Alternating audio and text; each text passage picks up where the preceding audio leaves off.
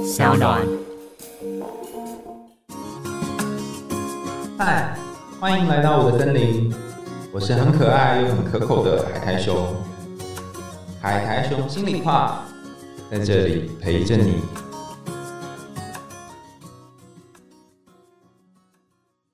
各位听众朋友，大家好，欢迎来到海苔熊心里话，我是海苔熊。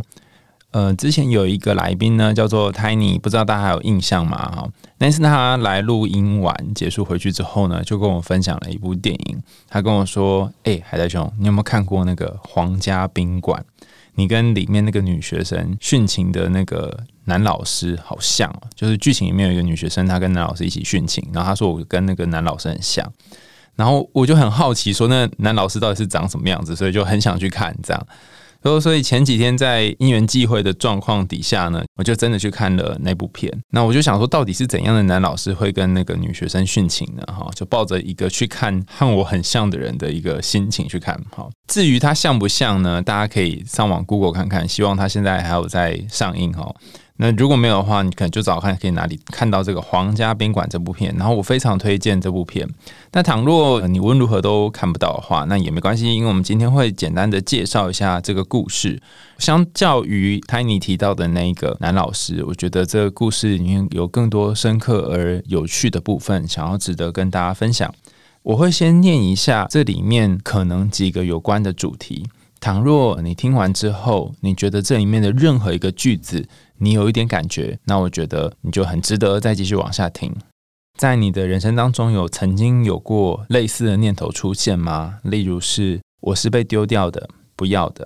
我曾经被背叛，或者是被遗弃。你曾经跟自己说，先走的人，先离开的人就不会受伤了。你曾经想，为什么这么爱我的人，最后却爱上了别人？你曾经想要成为一个很有用的男子汉，或者是很有女人味的女人。你想要嫁给一个很爱你、很爱你的男人，这辈子有了他，你就可以很幸福。或是你曾经愿望就待在家里面，然后不做其他的事情，就是当家庭主妇。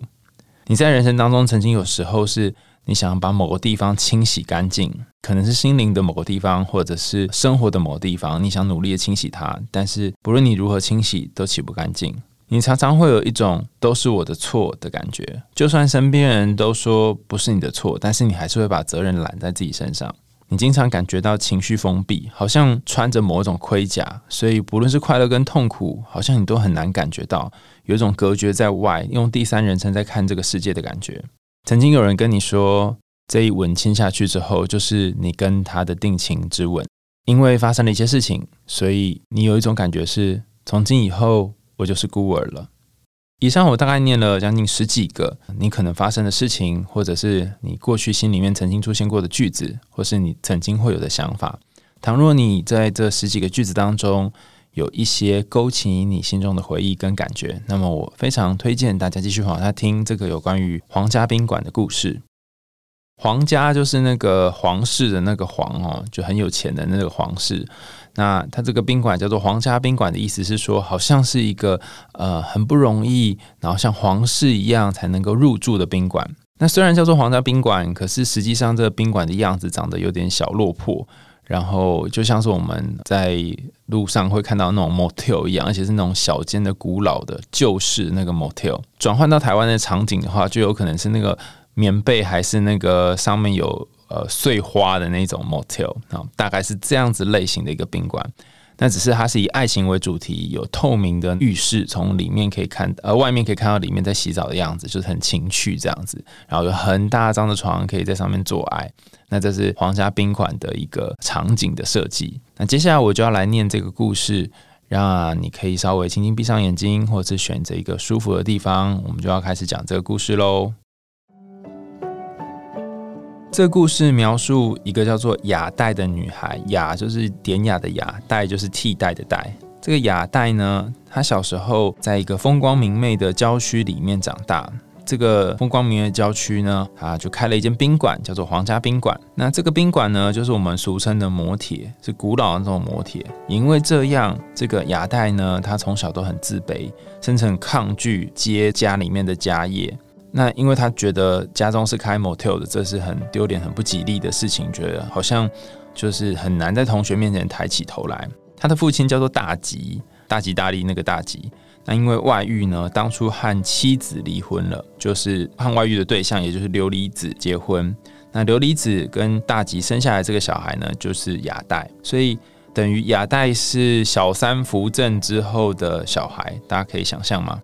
但没有想到，父亲后来又有了外遇，然后把亚代跟琉璃子丢下来，就琉璃子一个人就撑起这家旅馆，卖力的和两个打扫阿姨，一个叫做阿和，一个叫做神子，然后一起经营。亚代的父亲就是那个大吉，就像是刻板印象当中那种没有用的男人一样，有时候回家就躺在沙发上面，然后什么事也不做，在那里喝酒。经常拿钱出去赌博，然后大部分时候输钱。可是如果赢了的话，就会买很多的零食回来，然后分给大家，叫大家拿一点回去吃。那就代表说他好像有在赚钱这样。所以你可以想象，亚奈从小在一个爸爸缺席的家庭长大。然后妈妈因为没有感觉到先生的爱，可能会有一些不舒服的感受。那这个故事场景一开始就出现在雅黛拿了橘子回家，然后要放在客房里面。他的每一个客房都摆一个橘子。那一开始我就不懂为什么做这个设定哈，但到剧情的后面，慢慢终于理解那个橘子是什么意思。那长期在这种没有爱的婚姻底下呢，琉璃子跟这个大吉的这个关系当然就是不太好。然后琉璃子很心碎，那他都会在床头呢留下一颗橘子，每一间房间都会放。有一天晚上呢，他就交代雅代说：“这个橘子给你，然后你要找一个爱你的人哦。”讲完这句话之后呢？琉璃子就和他偷情已久的这个送货小哥私奔了。没错，琉璃子他也有一个偷情的对象哈，所以这整部片都是爱欲横流哈。雅代的父亲也偷情，然后雅代的母亲也去偷情，这样子。那因为他们两个人走了嘛哈，所以留下那个一脸怅然的这个大吉。当初大吉他是背叛了这个家庭，但是现在换这个琉璃子离开这个家庭。电影当中有一幕印象非常深刻，是大吉还冲出去哈，就冲出去要追这对所谓的狗男女哈，呃，私奔的这个送货小哥还有琉璃子，但他没有追到。那回来的时候，大吉就一脸很怅然，但是又不知所措的样子，就在地板上面那边刷刷刷刷刷刷地板，在刷什么呢？因为母亲走了嘛，就是琉璃子走了，这个饭店就剩下大吉跟他女儿要来继承这整个家业，这样。那父亲为了弥补心中的罪恶感，还买了一个防水的手表给雅代。那雅代就把那个手表丢在地上，因为他觉得他才不需要这个手表，他本来就不想要继承家业，他非常的抗拒。事发之后呢，雅代虽然很恨这个宾馆，他恨透了一切，也恨透了父母当年把自己丢下。可最后勉强还是接了家业，然后看着来来往往的情人，呃，一个一个住进来，一个一个又出去，这样，然后他把自己的内心隔绝了起来。亚代从小的时候呢，就有一个在卖那个情趣用品、按摩棒的业务员哈，我们简称他情趣员。那个情趣员呢，叫做宫川，宫廷的宫，然后三树的那个川哈。他有一次就很想跟宫川告白，他很小很小就喜欢他了。那他终于抓了一个机会。在这个宾馆发生一些事件，无法再营业之后，跟宫川告白。他明明知道宫川已经有老婆了，那他还是说：“那我们呃，我都没有用过情趣用品，你可以陪我用一下这情趣用品吗？”哈，然后脱掉衣服，准备要跟宫川发生性关系。你可以想象一件事吗？哈，如果在这一刻他跟宫川发生性关系的话，那他就等于又继承了。用继承这个词，继承母亲的位置，就是他又变成了小三二号哈，因为宫川已经有老婆了。那在片里面也很有趣的是，宫川也真的好脱下衣服，他穿着西装，所以脱衣服的那个过程非常的漫长，准备要跟这个雅代发生性关系。可是，正当他们两个准备要开始做的时候呢，宫川说他还是没办法，所以剧情就停在了这里。两个人没有发生关系，然后宫川穿他的衣服，然后就离开了，告别这一切。然后还送了一盒礼盒给雅代，然后雅代就是也穿穿好衣服，收一收，然后告别宫川，然后把这个经营很多年的皇家宾馆给转手让出去，这样子，然后自己搬到其他地方去工作，这样。那整部片的快结束的时候呢，你就看到雅代开着他的车，然后车上放着宫川送他的一盒礼盒。那时候我们还不知道礼盒里面是什么，然后就开始回想起这个雅代的回忆。原来在亚代很小很小的时候，为什么会有这间宾馆呢？是因为亚代的父亲就是那个大吉，跟母亲琉璃子有一次开车经过这个很漂亮、很美的乡间，哈，也是亚代从小到大在画画课的时候，经常会画的窗边的很漂亮的这个景色的地方。那经过这边啊，然后。大吉就下车，年轻的时候的大吉哈，就下车跟年轻的时候琉璃子说，我们要把这边买下来，然后在这边弄一个宾馆，这样大家来这里就可以谈恋爱，不是很好吗？哈。然后刘一直很开心，就抱着她这样子，然后告诉大吉说她怀孕了，有小孩。大吉一开始听了本来有点错愕，但是后来又说，嗯，那没关系，他就这么把他生下来。那虽然大吉有那时候有老婆，可是他还是毅然决然的决定说要维系住他跟琉璃子的关系。琉璃子他当时是在一间餐厅里面打工。大吉每次去探望琉璃子的时候，都会被里面的琉璃子的其他同事鄙弃，因为你可以想象嘛，哈，你有一个同同事，然后同事跟一个有妇之夫在一起，那个感觉你就会很讨厌这个劈腿的男人嘛，哈，就很讨厌大吉，所以在店里面的人都会拿东西丢这个大吉。呃，有一次大吉来的时候，发现琉璃子她一边工作，然后一边孕吐，因为怀孕嘛，所以很不舒服。然后大吉听旁门主要说，如果吃那个橘子，好有一种橘子，啊吃了之后呢，可以让这个孕吐的状况和缓，所以他就翻箱倒柜了，就四处去乱找啊，然后跑了很多超市店家，就为了找到可以让他孕吐的状况和缓一点。他跑遍了市场，跑遍好多地方，然后终于有一个市场的小贩跟他说：“哦，可能只有某一个百货公司有卖。”所以跑到百货公司里面买了非常非常高级的礼盒。这个礼盒呢，打开是一颗一颗黄橙橙的橘子，那这个橘子上面就写“皇家”两个字，表示它是一个很高级的皇家的橘子。然后当天他们两个人就回到他们住的地方，那大吉就把这个橘子打开来给琉璃子吃，然后跟他说：“你可以吃这个橘子啊，哈，就可以舒缓你孕吐的状况。”然后趁这个机会跟琉璃子告白，说他要跟他原本老婆离婚，然后跟他结婚，并且开一间叫做“皇家”。的宾馆用来纪念他们肚子里面这个小孩。那那个皇家宾馆的招牌呢，也就是仿造这个皇家橘子的这个招牌，所以这是皇家宾馆的由来。然后也是为什么琉璃子在每一个爱人、每一对恋人的房间床头都一定要放一篮的这个橘子，因为对于琉璃子来说，橘子象征的是某一种爱情或某一种。感情还在很纯粹、很青涩又有一点甜蜜的时刻。那到故事的最后，亚代就开着车，就准备前往以后他人生未知的方向的时候呢，一个不小心刹车，发现那个礼盒倒出来了，就是宫川那个送他礼盒这个情绪员的礼盒倒出来，然后发现哇，里面竟然是皇家的橘子，然后剧情就停在这里。那这整个故事呢，你可以看到里面有很多的呃起伏，呃波涛汹涌哈。那已经有很多的细节，包含支线我都没有讲，我主要就是在谈亚代的父母的这条线。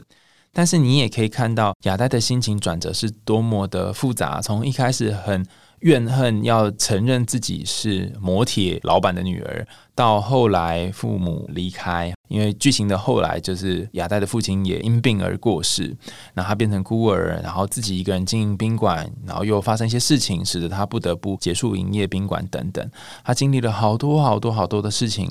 那你可以看到，这是一个女人的韧性是如何的让她在这么多的事件当中存活下来。那你也可以看到。她心中似乎有一个防卫的，或者是避免一些脆弱入侵的自己。这也是为什么他在整集故事当中呢，从影集的一开始到最后，他都没有什么机会可以去体会进入爱情的感觉。包含他虽然在宾馆里面工作，然后看着人来往的客人在这里发生很多的性关系，可他自己却没有什么性爱的经验。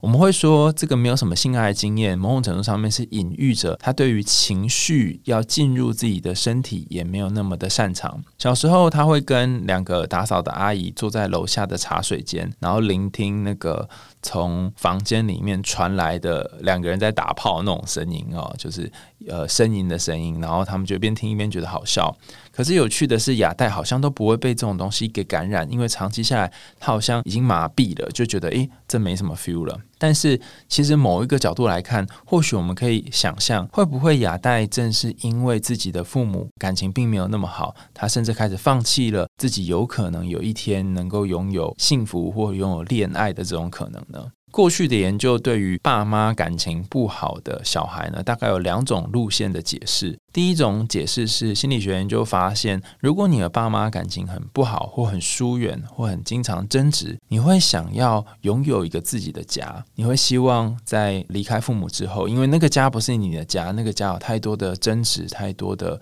受伤，所以你会想要创造一个新的家，你会想要生下一个小孩，你会希望你生的小孩，你能够用比较有爱的方式。是对待他，而不是像你的父母对待你一样，这是一种路线的情况。那另外一种路线呢，则是如果你小时候跟家人的相处状况不是那么的顺利的话，或是家人有经常有许多冲突、感情不和睦的话，会发展出另外一种情况，是你会开始抗拒婚姻、抗拒结婚、抗拒和一个人长久在一起，甚至抗拒生小孩，因为你会怕自己都已经坏掉了，会不会再生下一个坏掉的小孩，甚至用坏掉的方式来教他。甚至你不相信这世界上有可以长久的爱情，所以更遑论进入一段婚姻跟稳定的关系。那雅代比较像是后面这种。因为他长期看到父母的这个争执的状况，他甚至看到原来所有的人在相爱之后都有可能分开，所有的人在宾馆做完爱之后都有可能会有其他的结果。当然，他也有看到故事剧情当中有些比较正向的东西，可是他对于感情一方面是陌生的，一方面是有一种恐惧跟防卫的。那他一直不敢跟那个宫川告白，一直等到他从大学的年纪一直到出社会工作这么长的一段时间，隔了一段将近，我觉得应该至少有个十年吧。他才愿意开口，可是开口之后却竟然被拒绝。但我觉得这里的拒绝非常的有趣哈。大家想象一下哦，如果有一个你很爱很爱、你很喜欢很喜欢的男生，然后你隔了十年终于告诉他，然后终于跟他告白，但是你提出了一个很奇怪的要求，因为你知道他有老婆，或是你知道他有另外一半，然后你提出你希望跟他做爱，那你到底希望对方是要答应好呢？还是不要答应好呢？这里有两个比较奇怪的情况哈。如果说这里宫川没有答应，那就代表说至少维系了某一种爱情还是可以忠贞，还是可以忠实的这个形象。至少在亚代的心中，虽然看到的父母、看到身边的人感情都是来来去去，甚至好像不会有美好结局的，但至少在他跟宫川这段关系里面，虽然宫川拒绝了他，但他可能至少保有说：哇，宫川他应该很爱他老婆，所以可能没有办法跟我做爱。但如果宫川同意了亚代，看起来好像亚代会觉得很开心，因为他梦寐以求，终于可以跟自己爱的人做爱了。但心中或许会有另外一种感叹：是，你看吧，就算是我这么爱的宫川，就算是我这么喜欢的对象，他到最后，最后还是会忍不住受到性或是其他人的诱惑。导演的安排是属于第一种嘛，对不对？那第一种看起来在理智上面可能是一个比较好的结局，可是，在情欲或是肉欲上面好像有点可惜。那第二种似乎对于两个人都有身体上面的一个满足，但是实际上真好吗？好像反而会重复验证了亚代心中的想法，就是啊，果然爱情都是没有办法维持跟维系的。那刚刚说，如果你有一些感觉的话，你很适合看这个故事的原因在于。如果你从小到大生活当中，你跟家人的相处经常会有被背叛或被丢弃或是被不要的感觉，你就会有一种孤儿感，会觉得我好像没有人在意我，我好像就只能自力更生，我好像要把自己的情绪藏得很深很深，然后不要让别人知道，我好像要自己去负责自己那个内心受伤的部分。为什么呢？因为妈妈可能在忙，爸爸可能在摆烂，那我没有办法把我的事情再跟他们分享，因为分享了之后，我猜他们应该也会觉得压力很大。所以你把事情都扛在了自己身上，甚至你看到人来人往的那些恋情，看到了好多人曾经有的感情的关系，你开始觉得有点悲观，你开始觉得反正所有的感情开始就会结束。反正所有的人在一起之后，最终可能会劈腿或分开。既然没有感情是一个稳定的，然后甚至可以长久的，那为什么我要打开我的心，让别人进入我的心门呢？那为什么我要去告白呢？那为什么我要告诉一个人说我很在意他或很喜欢他呢？这不是注定会受伤了吗？当如果你跟亚太想的是一样的时候，或许你心中有某一种结，那这个结。看似在保护你，保护你不受伤害，可是另外一个角度来看，它也让你进入了某一种伤口，是会不会我这辈子就这样了？这辈子就没有人爱我了？这辈子就没有人喜欢我了？这辈子就没有人把我当成是一个重要的人了？尤其在亚代从小到大这个生活当中呢，他其实很喜欢画画，他很爱他所住的这个宾馆的外面很美的这幅景象。可是他想要考美术班，然后拿他的画去参加比赛跟甄选，最后却没有选上美术班。那老爸大吉跟他说：“没关系，不论如何，你至少还有这里呀，哈，这个宾馆是你的。”那在讲这句话的时候，其实亚代是很抗拒的，因为他本来就很讨厌自己身上背负的这个宾馆的污名。那我们在这里仔细去想，这个皇家宾馆它到底隐喻的是什么呢？其实对于爱，我们通常会有两种非常极端的想象。一个是有关于圣洁的、忠诚的、专一的，然后就是那种占有的，而且就是独一无二的。我这辈子只能跟你在一起，或是我跟你在一起之后就不会跟别人在一起。一种很一对一的、很稳定的这种路线哈，这个就是我们所谓的对于圣洁的爱的想象。那另外一种呢，关于爱的想象是有关于淫秽的，或者是淫荡的。污秽的等等，这种好像有很多肉欲的、很多性欲望掺杂在里面的。那皇家宾馆这四个字，它就结合了这两个。前面皇家讲的是非常高级的、非常圣洁的部分，宾馆讲的就是比较后面的那种，好像跟性欲有关的东西。那把这两个绑在一起呢？其实在讲的就是这个亚代内心当中的某种分裂。他一方面多么希望感情是有他这种想象当中的美好的，然后甚至是稳固的样子，可他一方面又看到这个人来人往的样子是建立在肉欲或者是性欲上面的，再加上里面的某一些顾客发生了一些事情，更让他对于感情失去了信心。但如果你也是这种人，你也渴望一段很圣洁的爱情，但是你又觉得不论是自己脏了，或者是自己呃遇过的一些人事物，让你觉得感情是很脏的，那该怎么办呢？我觉得我们得在这两者之间找到某一种平衡点。这里的平衡点指的是说，并不是说爱情就极端的截然划分成为超级圣洁跟超级污秽，而是它有没有可能有中间值？这中间只是说，你不一定要很完全的正面，它也可能有包含一些黑暗的部分。比方说，宫川被塑造成是一个非常帅气而且非常典型的好男人，那他在皇家宾馆出事的时候，也第一手出来解救皇家宾馆里面的人。可是他会不会有一些黑暗的地方呢？你能不能允许他有一些黑暗的部分呢？包含就是亚代提议说要来做爱的时候，他虽然很爱他的老婆，但他也是脱下了衣服，脱下了西装，这就是人性当中那些跟欲望有关的部分。但我觉得欲望有或欲望没有，这并不是一种对错之分，而是它是本来就存在我们身上的一种东西。换句话说，我们每个人身体里面都有智性跟兽性。智性谈的是我们如何用得到的规范，或是我们的理智去控制我们能做什么或不能做什么，该做什么或不该做什么。那兽性指的部分是我们会有一些渴望或是欲望，然后会推动我们往某些地方前进。